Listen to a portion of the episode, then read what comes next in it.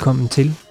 Du skal nu lytte til et interview, der blev lavet under konferencen Kunstuddannelserne og Fremtidens Kulturliv, som blev afholdt den 29. oktober 2022 på det Kongelige Danske Musikkonservatorium.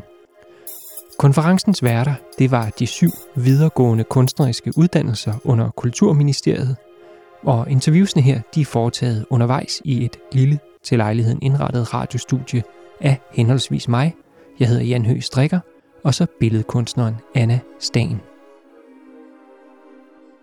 Mit navn er Pernille Berg, og jeg er Science Director i Bloxup. Kan du lige fortælle os, hvad Bloxup er? Bloxup er et uh, internationalt innovations collabing space, eller community, fordi vi kan både have, man kan både være der fysisk, og man kan også være medlem, og så ikke være boende i Bloxhop. Og Bloxhop er jo så beliggende i den bygning, som man kender som Blox, nede for enden af Frederiksholm Kanal i Indre København. Vi vil gerne stille dig lidt nogle overordnede spørgsmål, som også konferencen stiller, der handler om det her med kunstuddannelserne som kulturinstitutioner. Hvad tænker du overordnet om det spørgsmål? Hvorfor er kunstuddannelserne også vigtige som kulturinstitutioner?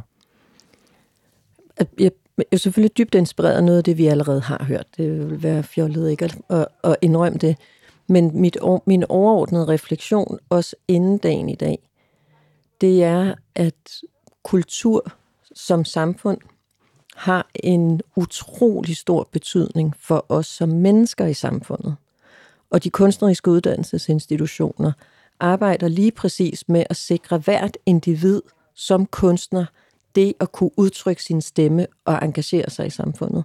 Og deraf så var min refleksion også på vej herind i dag og inden, øh, det er, at de kunstneriske uddannelser skal kunne se sig selv som en del af det kulturelle samfund og kulturlivet, og dermed også engagere sig som en, en, uddannelses, en kulturel uddannelsesinstitution. Vi ser jo mange eksempler på, hvordan kunstuddannelserne så gør det, men er der nogen måde, du tænker på, her er det væsentligt, at I skal gøre det? Ej, hvordan skal jeg formulere spørgsmålet? Mm. På hvilken måde synes du, de burde øh, være en del af den her kulturelle samtale? Det, det lyder så banalt at sige, åh, oh, det var et komplekst spørgsmål. Fordi en, en del af det, som jeg går og, og filosoferer over, det er, ligger der i den kunstneriske udtryksform en unik øh, metode, som har en betydning for, hvordan man som kunstnerisk uddannelsesinstitution skal engagere sig i kulturlivet. Og deraf vil det så også, må jeg også konkludere, at så kan der ikke være noget, der er ens på tværs af uddannelsesinstitutionerne. Og det synes jeg jo vil være lidt trist, fordi hvis man skal, der må være noget, der forener, der må i hvert fald være noget, vi kan samles om. Og det kan godt være, at det at samles om noget, det at være fælles om noget, det er så ikke nødvendigvis, at den unikke, øh, unikke beskaffenhed, der ligger inde i den kunstneriske udtryksform, eller den kunstneriske metode, der ligger bag det, det kan være noget andet.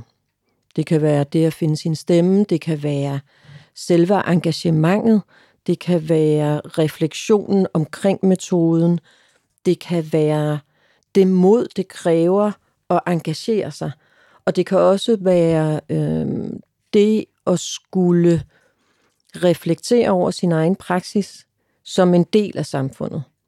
Og det, det, det tror jeg er noget af det, der kan forene på tværs af de, af, af de kunstneriske uddannelser, og dermed også forene dem som stemme i, i, øh, i kulturen, og det at være en, en kulturel eller en kulturinstitution. Og noget af det, man kan gøre som kunstnerisk uddannelsesinstitution i den anledning, det er så øh, som institutioner engagerer, engagerer sig mere. Altså være mere synlig, være mere tydelig. Øhm, det er institutioner, der er karakteriseret ved at optage øh, væsentligt færre studerende end eksempelvis en professionshøjskole med en sygeplejerske studerende. Vi har de der top 10 uddannelsesinstitutioner med, øh, i forhold til hvilke uddannelser, der tiltrækker flest studerende. Og det er jo ikke filmskolen, eller øh, den, det rytmiske musikkonservatorium, eller skuespillerskolen. Jeg ved ikke, om det svarer på det. Det svarer så godt. Har du nogle tanker om, hvilken rolle, der er relevant, at kunstskolerne påtager sig som kulturinstitution? Jeg, jeg er meget optaget, det tror jeg, vi alle sammen er i, i den tid, som, som vi lever i, hvor, hvor alt forekommer os at være transient. Og så tid er exceptionelt flygtig for de fleste øh, mennesker for øjeblikket. Øhm, og jeg tror, der er noget af det, der, op, der i den anledning også optager rigtig mange af os, det er, hvordan vi gebærder os i de her transitioner, transformationer. Og, og, øhm, og der, der tror jeg, der ligger noget i det normative. Øhm, jeg sad også og reflekterede meget over det under Gerts oplæg, fordi der ligger, det, der ligger i hans budskab et normativt element. Men, men hvis normer, var jeg sådan meget... Jeg, jeg fik en lille eksistentiel krise ja. undervejs, fordi det, det bliver jo lige pludselig, når vi ser retro, altså når vi ser tilbage i historien, så, øh, så når der er nogen, der, der dikterer normerne på vegne af andre, det er jo strømningerne, så kan, så kan det nogle gange gå galt. Og der lå et normativt element i det, i det gode, ikke? Det gør det jo. Mm-hmm. Hvad er det gode? Hvis gode? Jeg, jeg kommer til at tænke på, at øhm, i, altså nu kommer jeg fra billedkunstverdenen, mm.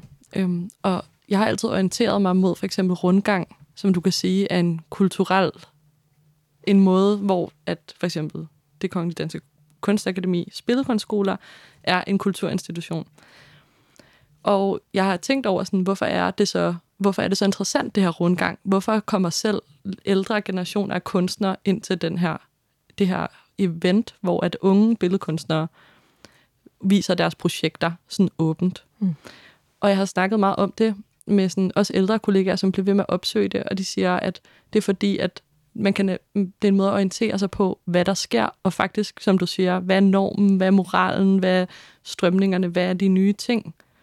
Altså selvom det ikke er færdigudviklet og færdiguddannet og er blevet til en fuld kunstnerisk praksis, så er det en måde at sådan tage temperaturen på nogle ting på. Mm. hmm Øhm, men uden at presse det studerende, så uden at gøre det til sådan en, et show, eller noget, der skal være fuldt færdigt. Ja. Øhm, men jeg tænker også, at det er vel noget, der altid er i kunst, i kunstuddannelse, at der er forskellige normer, og de ting ændrer sig. Og det, jeg ved ikke, moralske ståsted, du måske snakker om, det er sådan, mm. det, kan, det er en måde at navigere øh, og, i... Og, og det skal være der, ikke? Altså det skal være imagerende, det skal være udviklende, det skal være... Øh, det, og det skal det være. Men når vi så taler om, om øh, at, at når vi hører Gert, og, og det, det didaktiske, det pædagogiske, så bliver, at de kunstneriske uddannelser sikrer, øh, frigøres fra nogle af de andre taksonomier og kvalifikationsrammer, der styrer andre uddannelser. Og han sagde, at det bliver faktisk også meget ligeværdigt, fordi det handler om kunstneren gennem sin uddannelse finder sin eksis, i sit eksistentielle jeg i udtryksformen. Det bliver jo, det, det ligger der noget meget smukt i. Men der ligger også noget normativt i det at skulle engagere sig i samfundet. Og han talte jo også om det destruktivt og det selvdestruktivt. Der skulle vi ikke hen. Og så sad jeg sådan og blev bare nødt til at spørge mig selv, hvor er det så, vi skal hen? Og hvilken rolle har, har de kunstneriske uddannelsesinstitutioner i den rejse, og mod hvad? Og der tror jeg, du har, har fuldstændig ret. De strømninger, og i særdeleshed den dialog, fordi han sagde også, det er jo ikke en samtale, din dialog. Og der ligger der en bevægelse, som jeg synes, der er, er ekstremt spændende, og der ligger der en, en mulighed for de kunstneriske uddannelsesinstitutioner at påtage sig et form for ansvar, som så kan frigøre og skabe et rum for de studerende i deres rejser og i deres uddannelse, til så at kunne stå et sted efterfølgende. Jeg tænkte på en ting med det, du sagde før. Altså, det, det er lidt et spørgsmål, der handler om, hvor meget agency har øh, uddannelsesinstitutionerne, hvis de engagerer sig i mm. den offentlige samtale.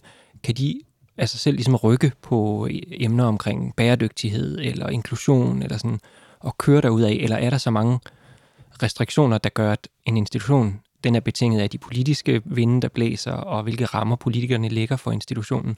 Men kan en institution lige pludselig rykke sig rigtig meget på de her områder alene? Det er et virkelig, virkelig interessant spørgsmål, fordi spørgsmål, der ligger i det, skal uddannelsesinstitutionen sætte dagsordenen, øh, skal uddannelsen institutionen blive aktivistisk engageret, eller skal uddannelsesinstitutionen øh, formidle og åbne op for de rammer, hvorved de sikrer, at de studerende kan tilegne sig øh, en, et, et, et, få et rum, hvor de så kan udtrykke deres kunstneriske praksis omkring de temaer. Og der, der, der vil mit, mit svar nok være det sidste. Altså, øh, men jeg, jeg ser også et, et kæmpe potentiale for uddannelsesinstitutionerne og, og faktisk skabe de rammer øh, gennem de undervisere, som der er på institutionen, og så muliggør det for de studerende. Fordi der er jo, øh, som du også siger, Anna, øh, der er en nysgerrighed mod at møde de studerende og det, de udtrykker i deres kunstformer. Om det er afgangsprojekter og alle mulige, om det er film, animation, om det er musik osv. Så der ligger jo i, og nu taler jeg det brede samfund som samfundsborger, så ligger der jo en nysgerrighed også at forstå vores samtid og vores fremtid. Og, og der tror jeg, at man som kunstnerisk uddannelsesinstitution vidderligt kan engagere sig, uden at på den måde blive aktivistiske. Og der kan de også tage temaerne. Der kan de lige præcis tale om diversitet, inklusion, bæredygtighed. Fordi de jo ved øh, uddannelserne og den rejse, som de studerende skal på, apropos vores oplæg i morges omkring det at blive subjektet, finde sit jeg, øh, der kan de demonstrere den agency, som de gennem uddannelsen har bibragt de studerende. Det var et rigtig godt svar, det der. Tak. Mange tak, fordi du gad at være med. Det var en fornøjelse. Selv tak. Du har lyttet til et interview, der blev lavet i forbindelse med konferencen Kunstuddannelserne og Fremtidens Kulturliv, der blev afholdt den 29. oktober 2022 på det Kongelige Danske Musikkonservatorium. Du kan høre mange flere interviews og optagelser af panelsamtalerne fra konferencen i de øvrige episoder af den her podcast. Podcasten er i øvrigt udgivet af Kaki, Center for Anvendt Kunstnerisk Innovation, der er et fælles videnscenter for de syv videregående kunstneriske uddannelser under Kulturministeriet. Mit navn det er Jan Høgh Strikker. Tak fordi du lyttede med.